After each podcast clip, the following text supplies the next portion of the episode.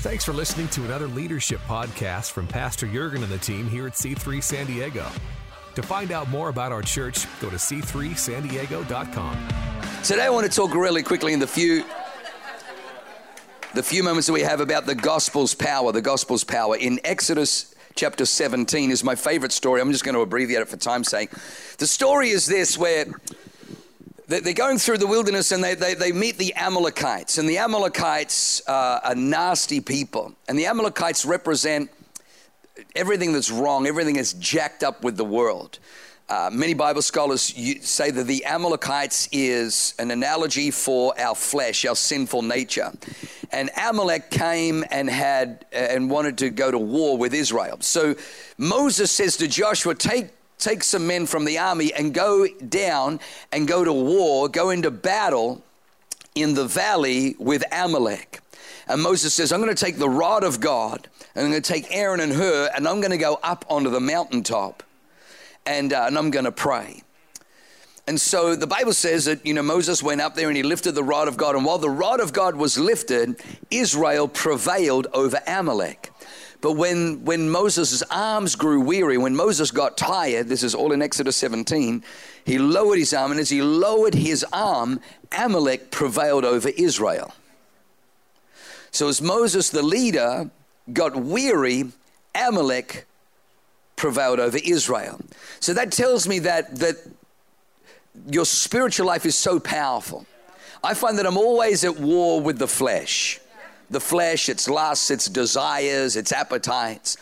And so I find, I find that the, the great antidote is, is spiritual. When, when you walk into worship, when, when you're engaged, but when you get weary of worship, when you get weary of Bible, when you get weary of it's another stuff, I mean, when you get weary of it's another stuff, when you get weary of that, you'll find that the flesh, Amalek, will begin to prevail over Israel. So it's so, so important to, stay engaged. And so I love this because the, uh, Aaron and Hur position themselves beside him and they sit Moses on a rock and they hold his hands till the going down of the sun. And they hold the rod up. There was something about Moses staying in that place of engagement, staying in that place of worship, staying in that place of devotion. And the Bible says, and the Lord brought about a great victory for Joshua. Now, Joshua could think, man, it's my swordsmanship. Joshua go down there be thinking, man, it's my strength. Look, look at me, look at I'm whooping these people. Because the Bible says the Lord brought about a great victory for Joshua. But the, the victory, even though it was executed in the valley, the victory was actually established on the mountaintop. So you and I are the only people that understand the correlation the, the, duality, the symbiosis between the spiritual and the natural. The, the, the, the battle is, is won in the spirit, but it's outworked in the natural. That, that's, why, that's why we have deliverance. That, that's, that's why we have healing. That's why the gospel is preached to the poor, heal the brokenhearted, because we understand until we shift things in the spirit, ain't nothing going to change in the natural. You can't medicate a demon. You, you, you, you can't just keep apologizing your way for the dysfunctions and the issues and the, the, the soul ties to things in your past, at some point you've got to deal with those things. You've got to take authority over those spiritual forces that come to steal, kill, and destroy, that come to rob and to come to plunder your marriage, your finances, your health, your thinking, your vision, your dreams. At some point we've got to deal with those things so we're free to win the victory in the natural. Can somebody say amen? amen. So the, the gospel, the gospel is so powerful because the gospel introduces both of these things. The gospel introduces that that that we are in in a state of war. We are not in war. We are we are never not in warfare. Don't ever think, oh well, you know, you know, when the enemy comes in, then I'll put on the armor. The Bible teaches us that we ought to always have our armor on.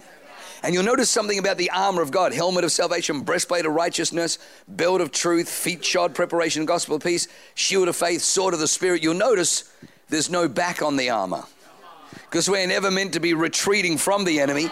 Jesus says, I will build my church, and the gates of hell will not prevail against the forward advancement of the church. We are meant to be forward advancing. There's no back on the armor because we're never meant to be in retreat. We're only ever meant to be in advance. We're only ever meant to be moving forward. We're always meant to be taking ground from the enemy. And so, so we, we, have, we have a mindset in the church, the devil sold us, that we're to stay out of politics. The, the word politic literally means to engage in social issues. So while the church has stayed silent on social and moral issues, the human government has been vocal on social and moral issues. So they, they, they have said, we believe that, that man and man can be married. There's no such thing as gay marriage according to Scripture. Because marriage is a covenant. Now, you can give them a certificate, you can have a priest do whatever, but a, a, a man cannot have a husband and a woman cannot have a wife. The word husbandry, if you look it up, the word husbandry is an old English word and is a word for a farmer who takes land and then governs that land to be fruitful.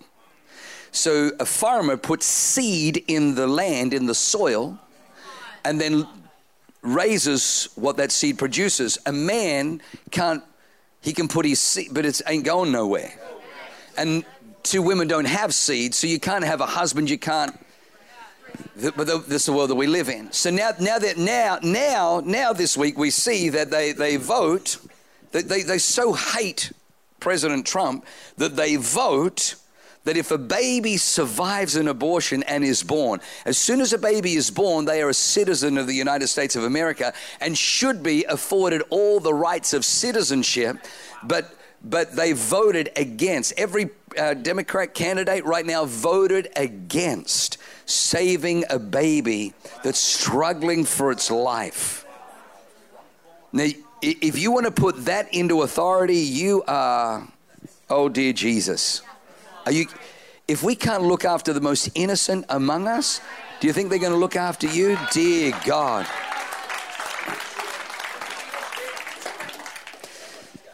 So we, we, need to, we need to preach the gospel. So the first thing the gospel does, this is why I'm passionate about us, spiritual warfare, taking ground. So we don't want to have a youth ministry who just babysits church kids. We don't have a college ministry that just babysits the, the college students who come. We, we actually want to be forcefully advancing. We want to be kicking in the gates of hell. We want to go where youth are. We want to go where students are. We want to go where college students are. We want to go where they are. We, we, we, we want to go into all the world because it's the Great Commission, understanding that no, no gates, the devil has gates, but every gate we, be given authority the gates of hell will not prevail. It didn't say they won't resist. It says will not prevail. There may be some resistance, but come on, we can clothe ourselves with persistence. We can put on the whole armor of God. We can bind and loose. We can prophesy. We can march around those things. We can command the walls to come down. We just got to find a way in. But the, there are gates. The devil has put up gates for his defense, but they are they are they are weak. Our job is to push through those gates because we want to preach the gospel. The reason we want to preach the gospel to every creature is, again, when I was looking at the homeless people, those homeless people, 90% or more, are homeless because of vices. You'll find if you interview a homeless person and begin to talk to them, it's alcoholism, it's drugs, it's get that they, they gave at some point their addiction became greater and they ran out of the resources to feed that addiction and now they're on the street. So, why is the gospel the great antidote? Because the gospel challenges me to deal, to repent of my vices, to repent of those things. It challenges me to, to live a moral life. It challenges me that these things are sinful and I need to repent of those things. It's the only thing that is. In, do you know what they're doing in San Fran? They're handing out heroin needles. They're not, they're, not, they're not saying, hey, listen, this is your problem. They're saying, hey, let us facilitate because they don't care. Man does not care. They feign care and they use it so they can. The gospel challenges that the, the second, if, if there's only 90% that it's vices, the other 10% it's bad choices. If you live in a, you and I live in a, the United States of America where we have billionaires we have more middle class than anywhere else in the world. The, the prosperity, the opportunity, and the blessings in America. If you're homeless, you got to be making some pretty dumb choices. Like, I remember the first time I walked through Walmart, I thought, oh my gosh.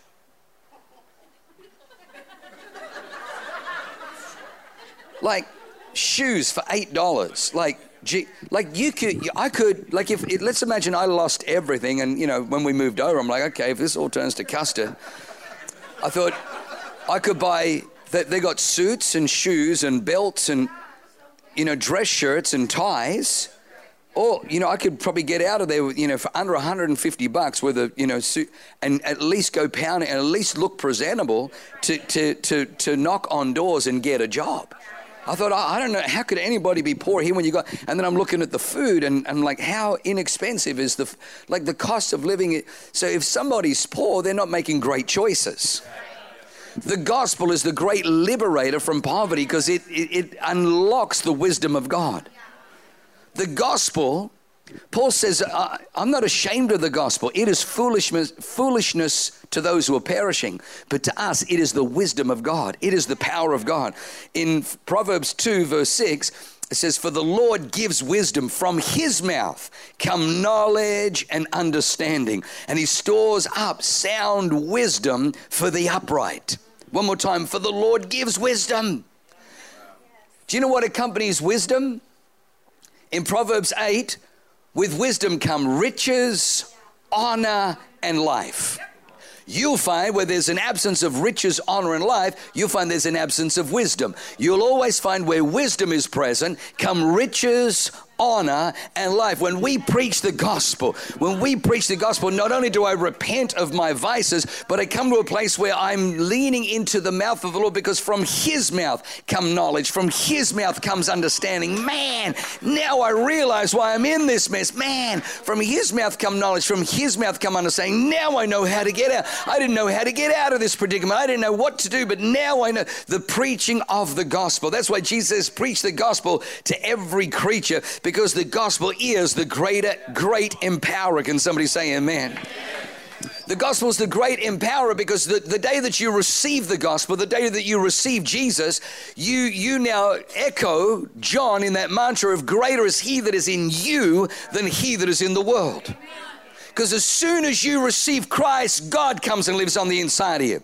So even if you go back to your mat on the street and you go back to, you, all of a sudden now there's a voice on the inside saying, hey, you're better than this.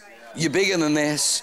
Come on, see that man, ask that man. You, have now got this person on the inside of you that is greater than anything around about you, who loves you and cares for you, wants to elevate you, wants to get you out of poverty, wants to get you out of addiction, wants to get you out of lack, wants to get you out of struggle, wants to get you out of that and into what God has for you. So we've got to preach the gospel.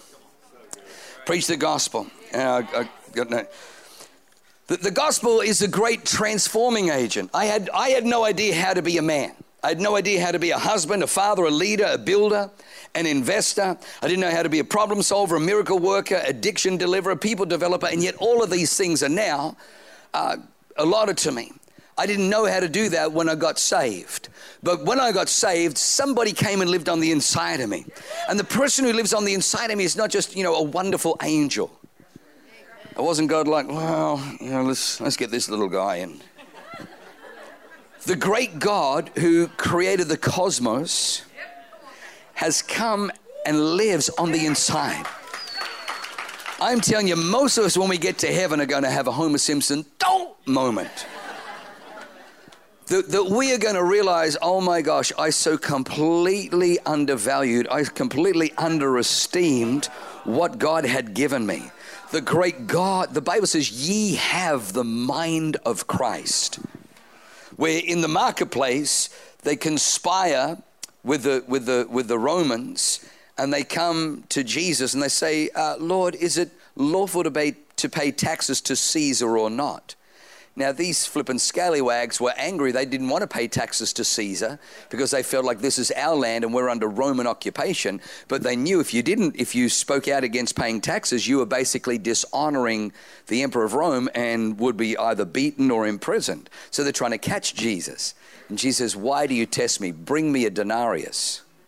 What? Bring me a denarius, bring me a coin. So they bring him a coin. Whose inscription is this? Caesar's. The other side is a, is a, is a, uh, was a picture of a Roman god, but God. And he says, Therefore, give unto Caesar that which is Caesar, and give unto God the things that belong to God. And they were just dumbfounded. The Bible says that same mind is in you. you have access to solve the most complex that's why we want to preach the gospel. I'm not ashamed of the gospel. Well, you shouldn't push your religion. Yeah, if it was just a religion, I wouldn't push it on anybody. But this ain't a religion, baby. This is a life transforming, this is a life empowering. How do you know it works? Because I'm living freaking proof that it works. I was a mess, 18 years of age. I was a mess on legs. And Jesus stepped into my life on a beach. Are you kidding me? 33 years later, my life is beyond anything that anybody, I'm living, walking evidence. You know, exhibit A, Your Honor, here I am. that the gospel works. Second thing about the gospel, oh dear Jesus, three minutes. The second thing about the gospel is not only is it the great empower, but the gospel changes the internal dialogue setting. The apostle Paul in Philippians 4:13 says, "I can do all things through Christ who gives me strength." Now we read that and it's a magnificent scripture, but just think about how did Paul get to that place? Paul Paul was basically communicating externally a dialogue that he had internally.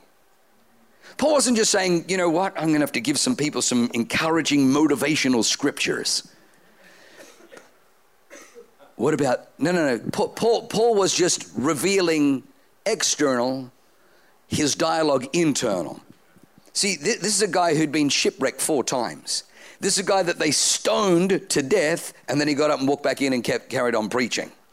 This is a guy that when he was preaching, a kid fell out of a three story window dead, and Paul went down, raised him from the dead, went up and finished his sermon.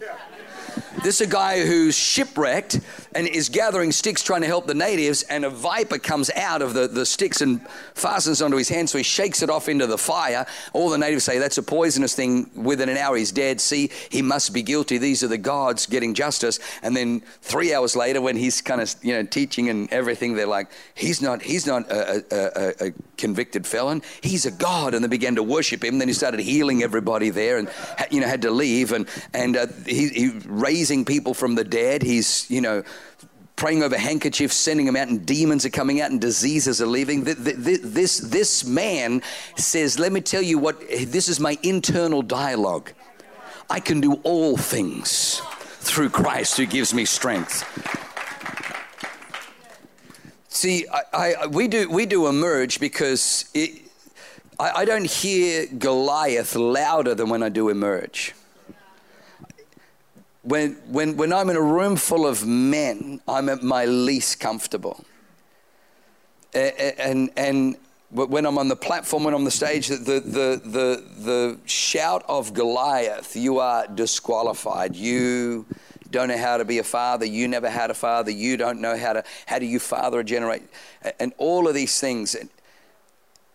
I've, I've, and so that's how I actually know I'm on track because I hear Goliath piping off the loudest when I'm in men's. So that's why I know, you know what, your intimidation, I'm going to take as confirmation that I'm actually doing the right thing. I'm going to.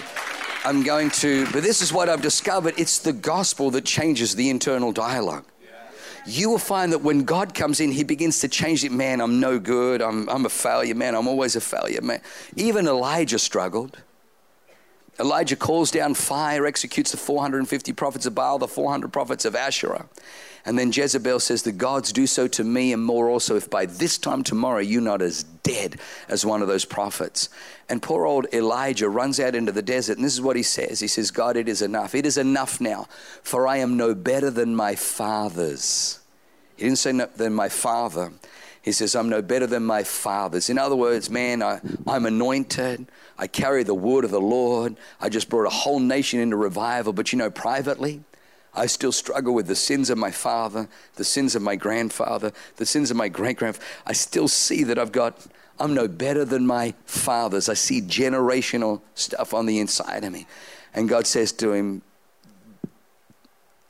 Anoint you, fill your horn with oil you're going to anoint, you're going to anoint. I haven't finished with you yet. And guess what, Elijah?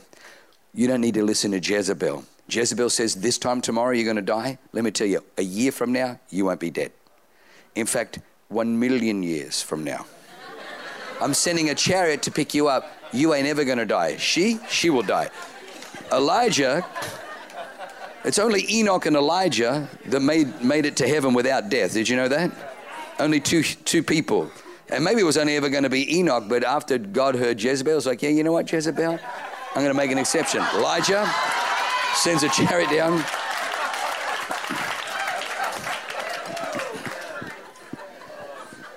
The gospel, this thing, meditating in this thing. If you become addicted to anything, become addicted to this thing. It will change it will change your internal dialogue. Greater is he that is in me than he that is in the world. I can do all things my, my internal dialogue was set on failure, useless. I'm such a klutz, man. I'm never going to intimidation, all of those things. And you will find that the great work of God is not just on the mountaintops, but it's also in the valley of your own struggle, your own humanity, your own weakness, your own dealing with the, the transgressions or the iniquities of your past. It's God coming and meeting you right there and saying, hey, hey, hey, I want you to echo me. Because I say, man, I'm such a, klutz. and God says, that's not how I see you man, I, I must be such a burden to God. That's not how I see you. I see you as my son. I see you as my child. I see you as my beloved. I see you as fearfully and wonderfully made. I see you as the head, not the tail. Above only, not. I see you as blessed in the city and blessed in the country. I see you as blessed going in and blessed coming out. I see you as I see you as one who, who's going to prosper, one who's going to advance. Beloved, I pray above all things that you prosper and be in health, even as your soul prospers. The only thing that prospers the human soul is the gospel. Your external world is a manifestation of your internal world. So the, that's why the enemy goes after your internal world because he knows if he can. But I'm telling you, the gospel will transform your internal dialogue. Oh man, I missed it. The gospel gives vision, purpose, and meaning to our lives. Because what is the gospel? The gospel says you were worth dying for. No, no, hang on. You don't understand, man. I'm an addict. I'm living on the street. I've lost my marriage. My kids have no respect for me. No, no, I deserve this. There's a devil. There's a spirit. There's a voice that confirms that my actions and this voice confirm that this is what I deserve. I deserve to live like this. And then the gospel intervenes and says, well, actually, somebody came 2,000 years ago and hung on a cross. You were worth rescuing. Jesus came to rescue you. Do you know how valuable you are? You are worth somebody dying for you. Heaven spared no expense to rescue you. Heaven spared no. It wasn't like God was like, oh man, I gotta save those freaking scummy sinners. Oh, flipping addicted and homeless and shooting stuff into their veins. What the hell's wrong with them? No, no, no, I'm not giving Jesus. No way, not for them. Have we got any what, Gabriel, what's the lowest angel we can send down? Heaven spared no expense. When God says, we're saving them from their sin. Whoa, whoa, whoa, whoa, whoa, God, what do you do? You can't. He's, he's the Prince of Heaven. He, he is the greatest treasure. The greatest treasure of heaven was sent as atonement, as an exchange to purchase you back so the devil can't pipe off. You didn't pay for. Jesus paid not just full price, he paid over full price. He paid over full price. That's why the gospel is so powerful. That's why we have to, that's why we can't just be content for church Sunday. That's why Monday to Saturday, we, we got to be engaging in the marketplace. We got to be penetrating our colleges and high schools and all around because the gospel is, it's the hope of the world. It is the only liberating power. It is the greatest transformation tool for 2000 and it is resisted. And don't don't buy into the lie that we just need more government. We need to put, you know, trust in man. No, the gospel has been doing it. If Jesus says go into all the world and preach the gospel, make disciples of every nation, you will find that every nation that has embraced Christianity has thrived. Every nation that has embraced Christianity has advanced. You'll find the nations that depose it, it's all filled with crime crime and corruption and exploitation, wickedness, immorality, uncleanness, all kinds of things. The gospel is the great saving power. And that's all I got to say about that. Come on. Come on, why don't we stand to our feet? Lift your hands high to heaven. Lift your hands high to heaven. You are fearfully and wonderfully made. Not only are you fearfully and wonderfully made, you are so loved. The Bible doesn't just say that God loves you, the Bible says He's so loved. For God so loved the world. God so, He so loves you. He so loves you. The Bible says it's, it's the glory of man to overlook a transgression. David said to God, He says, Lord, cover, cover my transgressions. If you were to mark them, Lord, who could stand? God knows all my sin. And yet he sent Jesus to die on the cross to cover my sin so he can't even see my sin. So all he sees me as is his perfect child. And I know that I'm far from that. But it was God's doing, it's not my. I don't have to hide my sin. The dumbest thing I can do is try and hide my sin from God. I can actually come and bring it to God. He has provided the covering. Adam and Eve tried to hide their sin with leaves, and God says, those things are going to fall off. God Himself covered them with skins through a sacrifice. An animal lost its life. The greatest covering you and I can have is the blood of Jesus Christ. God has covered. God loves you. He spared no expense, no expense to save you. You are so valuable. Right now, He lives on the inside of you. Are you leaning in?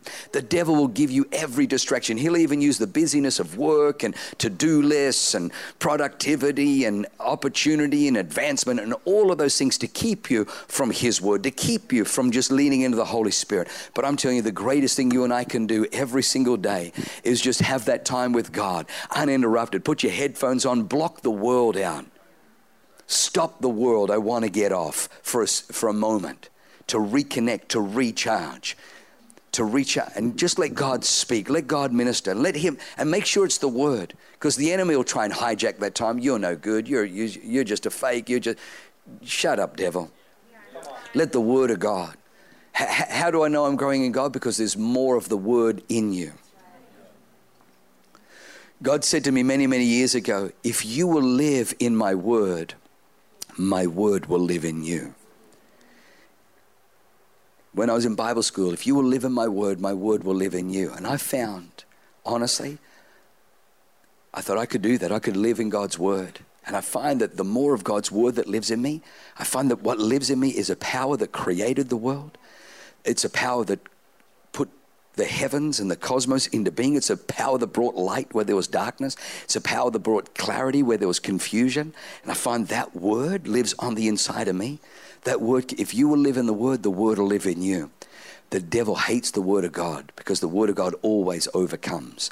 The Word of God never returns void. It always accomplishes that for which it is sent out. God watches over His Word to perform it. How much of the Word is living in you? Father, we, we dedicate our hearts, we dedicate our lives again to living in the Word that the Word might live in us. Father, we understand that the gospel is the power of God under salvation. Father, we are not ashamed of the gospel, but Father, if anything, we are determined that we will preach the gospel. We will preach the gospel gospel to every because we know it is the greatest empowering, the, the greatest liberating force in the universe. And Father, we are proud ambassadors of your gospel. Come on, if you're a proud ambassador, give God a great clap, give God a great shout.